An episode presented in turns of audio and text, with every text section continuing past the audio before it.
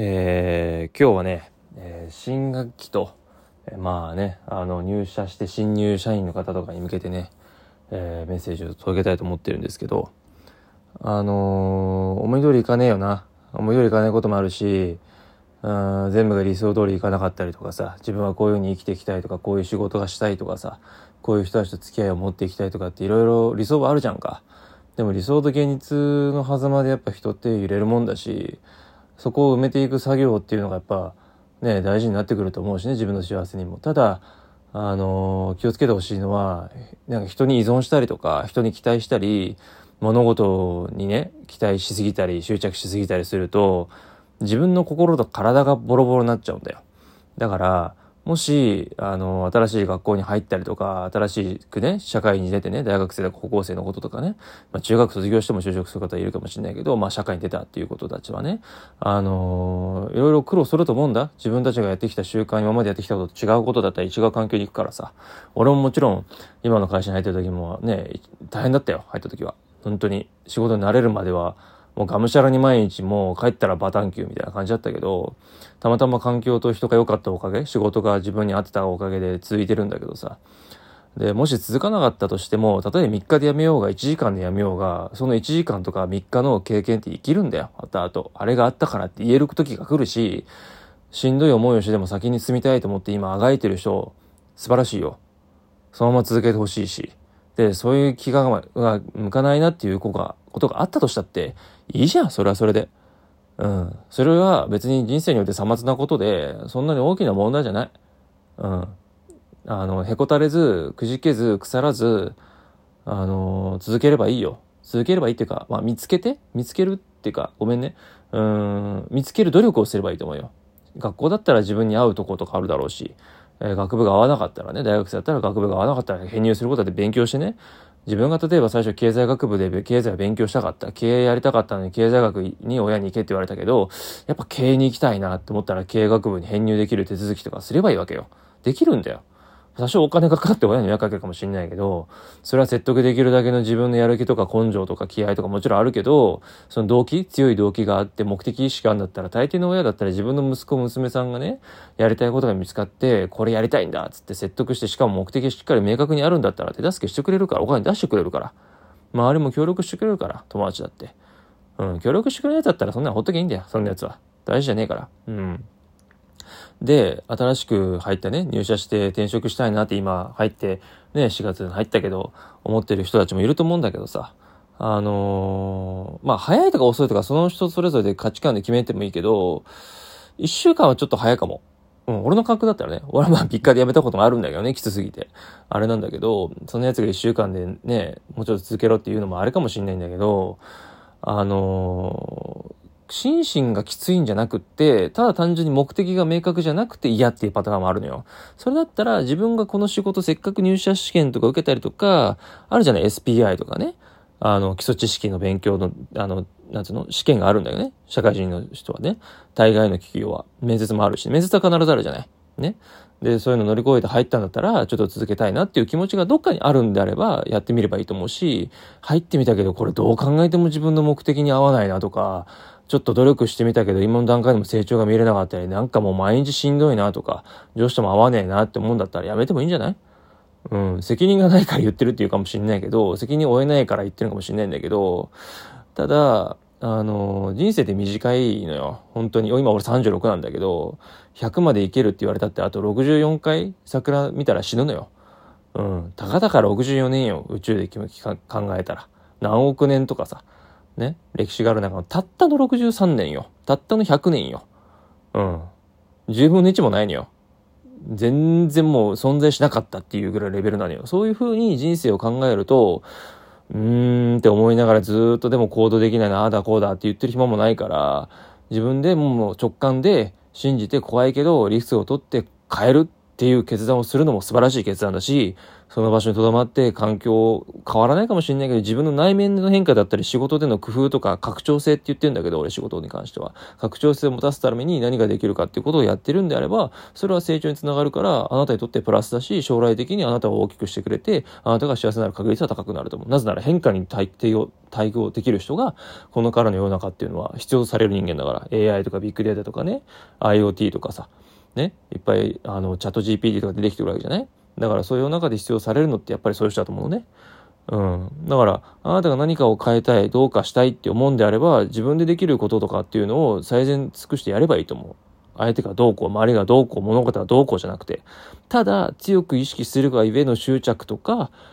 しがみつきは良くないと思う。手放しは必要だと思うし、要は何が言いたいかっていうと、最終的にはあなたたちが、あなたがね、なんか精一杯生きてるのであれば、それがもしうまくいかなかろうが、誰かに批判されようが、あなたにとって全て経験と血肉になって後々生きてくるから。俺10年定職つけなかったの。いろんな仕事を転々としてたの。俺HSP っていうね、ハイリーセンシティブパーソンっていうちょっと兆候が見れるのね。別に医者に言われたわけでもないんだけど。要は感受性が強すぎたりとか、気にしすぎたり、繊細さんって言われてるんだけど、世の中的にはね、そう人のなんか目線が気になったりとか、人の嘘が見抜けちゃったりとか、直感的にこの人合わねえなと思ったら本当合わなかったとかっていう、なんか第六感みたいなの強いらしいのね。ちょっとスペシャルっぽくて信じてもらえないかもしれない。まあそういうことがあるのよ。病気ではなくてね、気質っていうんだけどね。そういうのが強かったりするから、人がどういうふうに思ってるとか口調とかで分かるのね。言葉ではありがとうって言ってても本当はね言いたくねえんだろうなとか分かっちゃったりするんだけどさ、まあそれは置いといてさ。だからやっぱり人に合わなかったりとか、環境とか人とか自分のやってる仕事とかっていうのもなんか合わなかったりしてて、ちょっといけなくなっちゃうみたいなのがあってね。本当は続けたい気持ちがあるんだけど、周りが理解してくんないからすごく辛かったよ、10年間は。社会出てからはね、正社員になってはパートナー、アルバイト、パート、派遣、いろんなことやったよ。日雇い派遣もやったし、登録型派遣っていうね、同じ場所に行くわけじゃなくて、いろんなとこ転々としたりとかしてたのね。辛かったね。保証も何もないし、給料も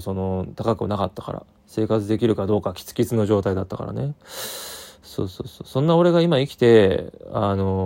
社員として生きていられるっていう職場があって、与えられて頼られて、仕事も楽しい。まあ死ぬこともあるよ、お仕事だから。人様ご加入いただくって大変なのよ。だけどその中にもやっぱり責任持って、俺はこれで生きていくんだっていう風な覚悟を持ったりとかね、今これが好きだって思えることを見つける努力してきたから、そういう場所をね、環境を与えてもらったと俺は思ってて感謝してるのね。一生かけても見つからなかったかもしれないものが30代半ばで見つかったんだって、万歳じゃねえと思ってさ。だから今あなたがしてる苦労とか困難とかっていうのも、あなただから乗り越えられるから来てるのであって、卑屈に考えない方がいいよ。むしろラッキーぐらいは持っときゃいいよ。どうせうまくいくよって、表情とか心のね一面二面って俺呼んでんだけど、表面の一面のとこはすごいしんどい、もう無理かもって思ってても、深いところの自分が、いや関係ねえよって、俺だったらできる、私ならできるわっていう自分がどっかにいるんであれば、突き進めばいいよ。無理だって本質的にもう体も心も限界だと思ったらやめるしかないよ。やめて一回自分を、体をリラックスさせることよ。親とかいろいろ言うよ、心配だから、仕事見つけないのとか学校やめちゃって大丈夫なのとか言うけど、親だって他人なんだから、あなたはあなたの人生生きりゃいいのよ。言わしときゃいいよ。本当に大事な人だったら寄り添ってくれるから。俺は寄り添ってくれなかったから、親が。形だけ、形式上だけっていう感じだったから。心配と信頼は全く別物だからね。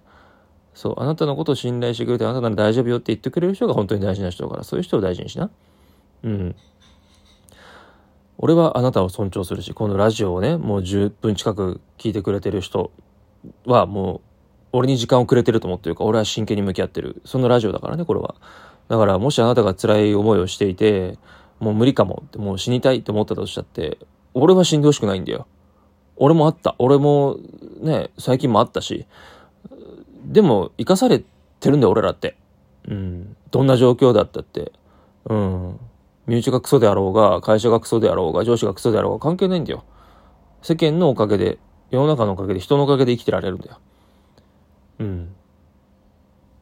死にたい気持ちはわかる。嫌になる気持ちもわかる。逃げたくなる気持ちもわかる。逃げてもいいし、やめてもいいけど、死ぬだけはダメだ。ちょっと誇張してね、言ってしまってるかもしれないけど、うん、もうちょい生きてみよう。うん、生きて自分のできることを淡々とやっていけば、見てくれてる人は絶対いる。うん、今見えてないだけ、自分しか見えてないだけ。あなたは一人じゃないから。もう使い古された言葉って通じないかもしれないけど、俺はそう思ってるよ。辛い時こそちょっと落ち着いてみてごらん。周りを、あなたを尊重してくれて見守ってくれてる人って必ず一人はいる。懸命に自分のできることを、未熟だろうが幼かろうがやってれば見てくれてる人はいる。一人は絶対いる。バカにしてくるやつは